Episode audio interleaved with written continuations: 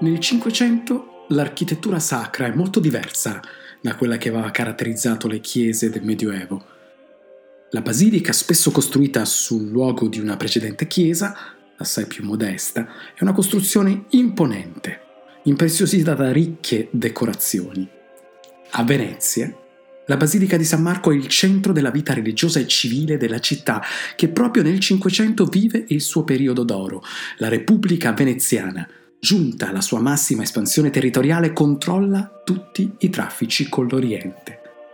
Le arti, e fra esse la musica, hanno il compito di rappresentare lo splendore del doge, del governo che egli impersona e dell'intera città, sia nelle occasioni civili, sia in quelle religiose.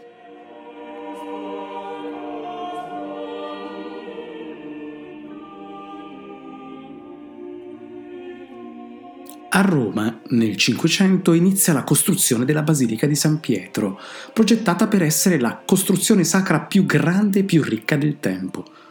Il potere della Chiesa si è accresciuto e il Papa governa su terreni e città. Tratta da pari a pari con i sovrani delle altre nazioni e dispone di una notevole ricchezza. La città di Roma si abbellisce e si avvia a diventare una delle capitali più sfarzose d'Europa. Molti pittori, scultori, architetti e musicisti giungono qui da tutte le parti d'Italia, attratti dalla grande richiesta di artisti che operino al servizio del Papa e dei cardinali. L'arte e la musica che vengono create a Roma sono dunque legate alla religione, austere e solenni. Esse celebrano la magnificenza di un Dio grande e potente.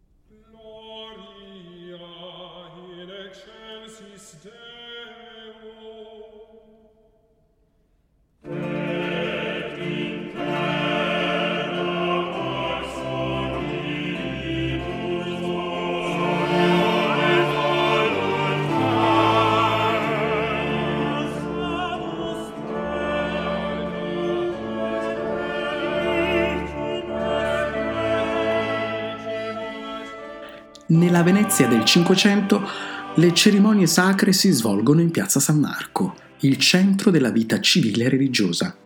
I cittadini vi giungono richiamati dal suono delle campane.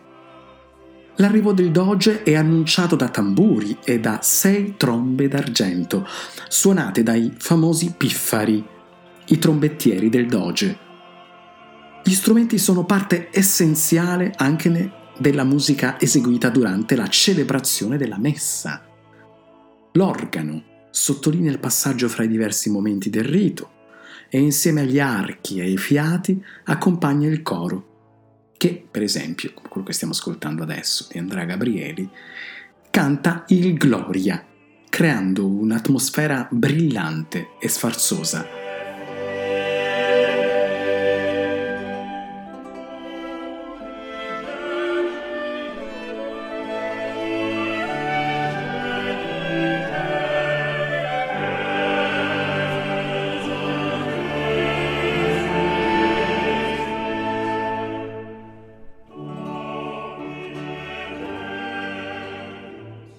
La musica composta dai maestri veneziani del Cinquecento, fra cui Andrea e Giovanni Gabrieli, è polifonica, cioè cantata a più voci che eseguono contemporaneamente melodie diverse. I giochi di botta e risposta fra le varie voci danno vita a una musica solenne e fastosa, che ben si addice a una repubblica ricca e indipendente che difende gelosamente la propria gioia di vivere e la propria autonomia.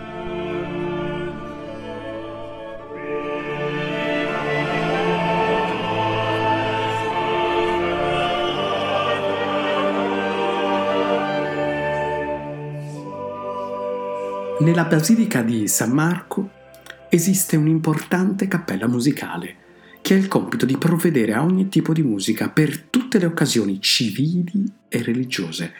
Il maestro di cappella della basilica ha il compito di comporre musica sacra e profana e ha a disposizione un nutrito gruppo di musicisti, oltre al gruppo degli archi e dei fiati, a cui si aggiungono nelle occasioni importanti i suonatori di tamburo e i piffari del doge.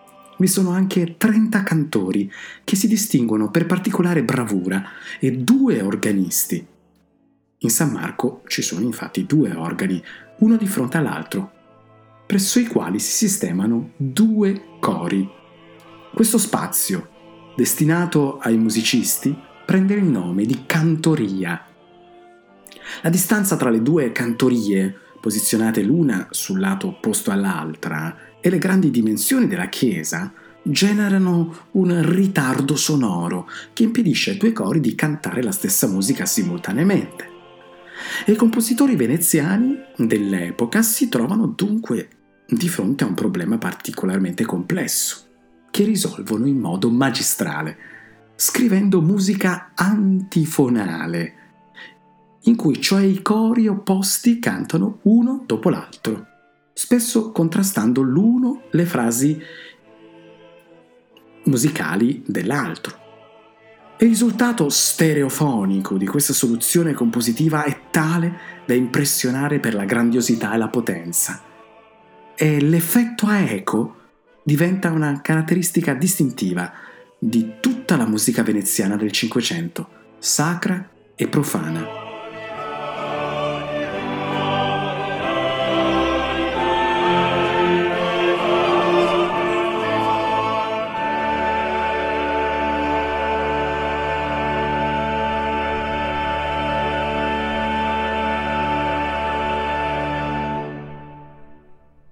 Ascoltiamo ora il Regina Celi di Giovanni Gabrieli, è un inno alla Vergine Maria destinato a due cori e due organi. Un brano emblematico che ben ci fa capire, un ascolto attento, cos'è l'effetto a eco di questa bellissima musica antifonale, l'alternarsi del primo coro al secondo coro.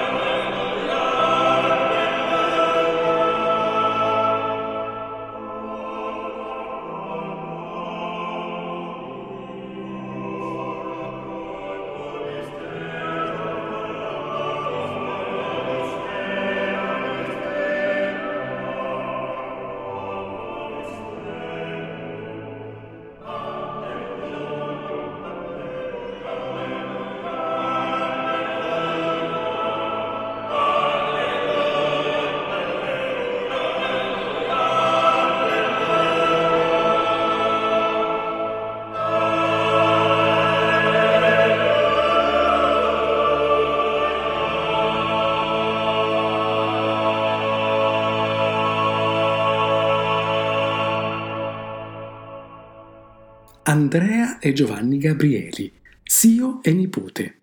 I Gabrieli sono i principali artefici della musica veneziana del Cinquecento.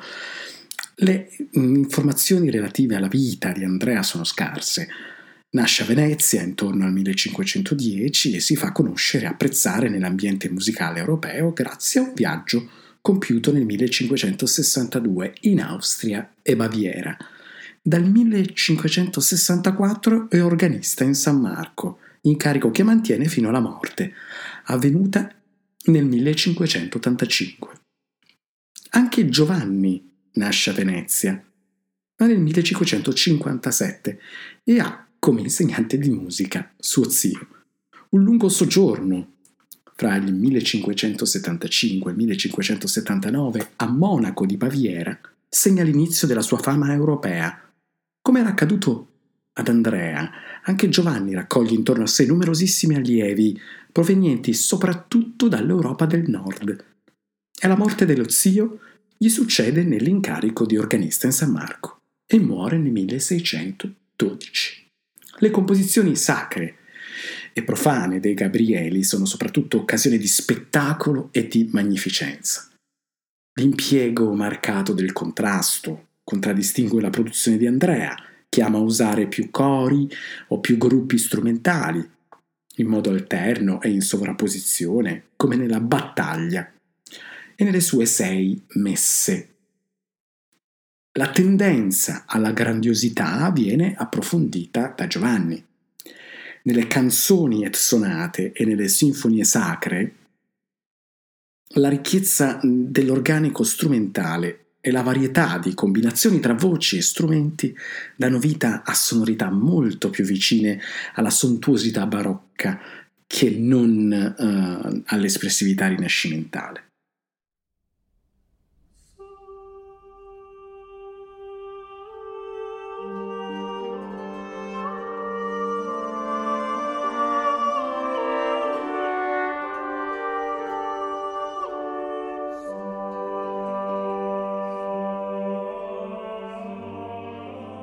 Il Sanctus è una delle cinque parti della messa che venivano abitualmente musicate.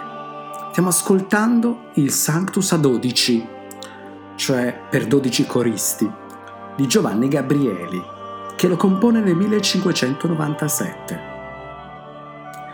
E gli strumenti presenti sono otto tromboni, due organi, due cornetti, tre chitarroni e un violone All'organico strumentale si aggiungono 12 coristi, 3 controtenori, 3 tenori, 3 baritoni e 3 bassi.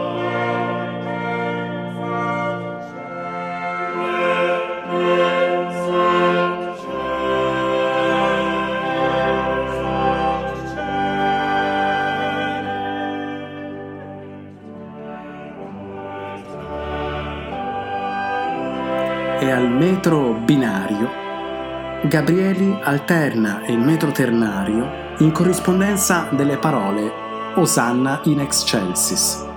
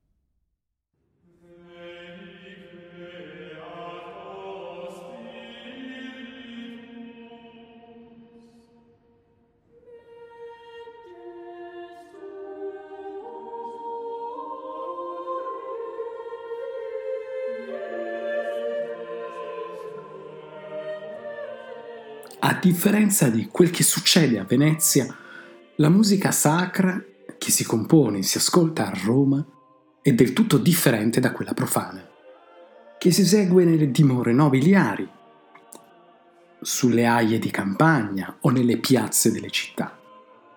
Per sottolineare la distanza fra sacro e profano, la Chiesa romana detta infatti regole precise a tutti gli artisti, e in particolare ai compositori di musica sacra, chi lavora per la Chiesa non può comporre musica profana e nella musica sacra non può usare né melodie profane e né strumenti, da sempre legati a occasioni troppo mondane, come divertimenti e feste, ma anche parate e battaglie.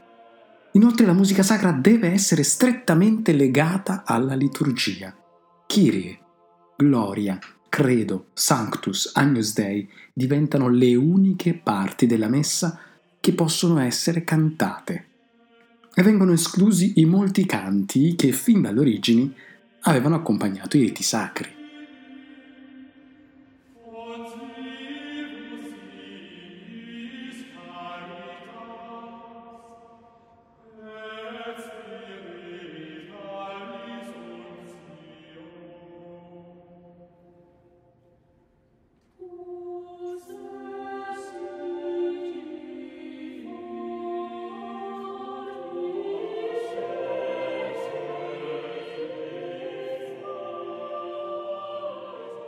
I compositori al servizio della Chiesa hanno il compito di rendere il rito religioso solenne e maestoso.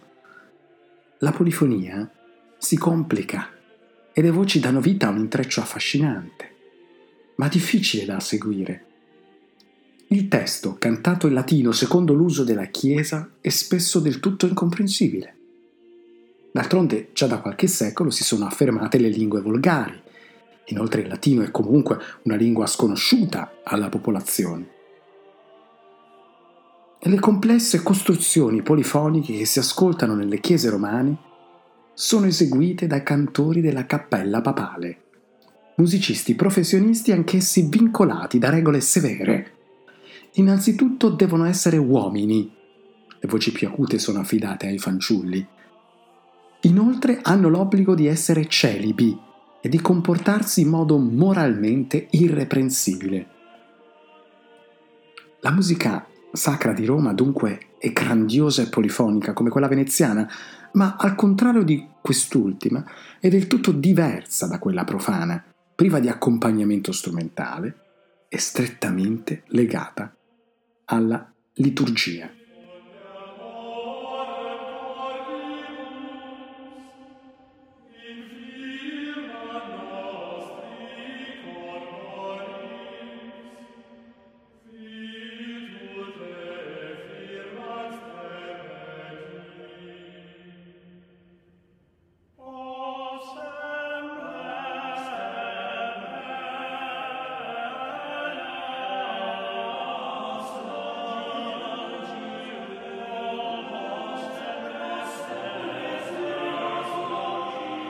Stiamo ascoltando il Veni Creator Spiritus, famoso inno della tradizione liturgica, musicato da Giovanni Pierluigi da Palestrina. Giovanni Pierluigi nasce a Palestrina, vicino a Roma, nel 1525. La sua formazione e la sua attività di musicista si svolgono interamente nell'ambito della Chiesa romana, da fanciullo come cantore nella Basilica di Santa Maria Maggiore ed adulto come maestro della Cappella Pontificia, un incarico che, sia pure con alterne vicende, tiene fino alla morte, avvenuta nel 1594. I suoi funerali hanno luogo in San Pietro, dove viene sepolto sotto la Cappella Nuova. La produzione di Palestrina, a eccezione di alcune composizioni profane giovanili, è quasi esclusivamente sacra. Più di 100 messe, più di 250 mottetti, cioè brani vocali sacri a più voci, e brani liturgici di vario genere. Attento alle esigenze di austerità emerse dal Concilio di Trento, Palestrina semplifica la tecnica polifonica, cercando di restituire alla musica sacra chiarezza e semplicità. La sua Misse Pape Marcelli viene infatti additata come esempio del nuovo stile dai papi del periodo della Controriforma. In realtà, pur presentando una trama polifonica più chiara rispetto alle produzioni precedenti, la Missa Pape Marcelli rimane una costruzione musicale estremamente complessa Caratteristica fondamentale dello stile di Palestrina è la bellezza delle linee melodiche, nelle quali è rintracciabile l'influsso del canto gregoriano. È l'esempio lampante e il Veni Creatur che stiamo ascoltando. Sull'esempio lasciato da Palestrina continuano a lavorare per tutto il Seicento i musicisti della Cappella Papale e mentre tutto intorno si sviluppa la musica strumentale, Roma rimane un'oasi esclusivamente vocale.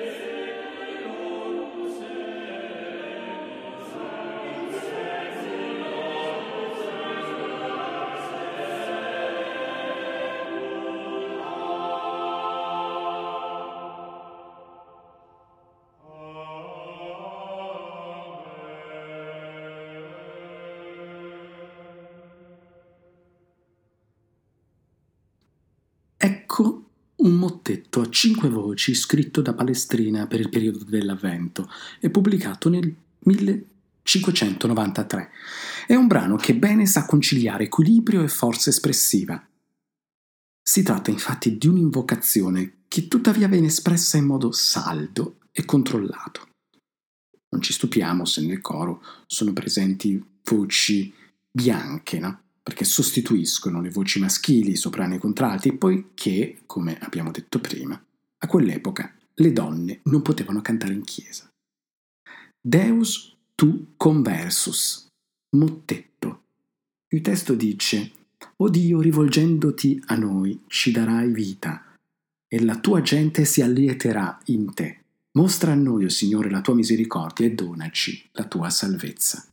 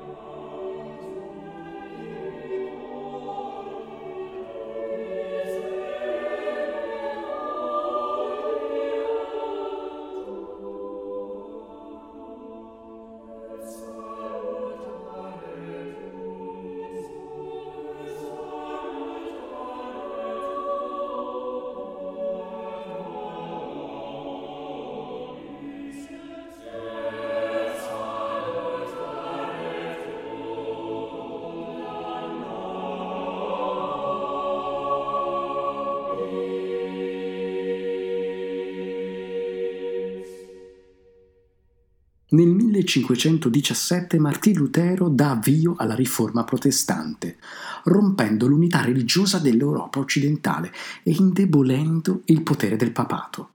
La sua critica radicale si estende anche alla musica sacra, la cui complessità rende sostanzialmente incomprensibile il testo cantato. Secondo Lutero la Bibbia, cioè la parola di Dio, deve essere ascoltata e compresa da tutti Egli inoltre desidera che tutta la comunità dei fedeli possa partecipare ai canti. Ma perché ciò sia possibile la musica deve essere priva di complicazioni. Al fasto della polifonia romana, Lutero contrappone dunque che cosa? La chiarezza e l'immediatezza della sua nuova musica. Il corale. Una breve forma vocale a quattro parti, caratterizzata da un'estrema semplicità. Il testo non è più in latino, ma nelle lingue nazionali e le melodie sono tratte dal repertorio popolare, sacro e profano. Lutero preferisce proprio quelle più diffuse e conosciute, che tutti possono cantare durante il rito religioso. Mentre la comunità dei fedeli canta la melodia, il coro esegue le altre parti, senza mai complicare eccessivamente la, la struttura musicale. Per chiudere questo podcast ascoltiamo un inno della tradizione luterana. Pare che la melodia sia stata composta da Lutero stesso. Il titolo dell'inno è Holy, Holy, Holy, tra i più conosciuti della Chiesa uh, luterana e non. A cantare sono gli Antrim Lights. Holy, holy, holy, Lord.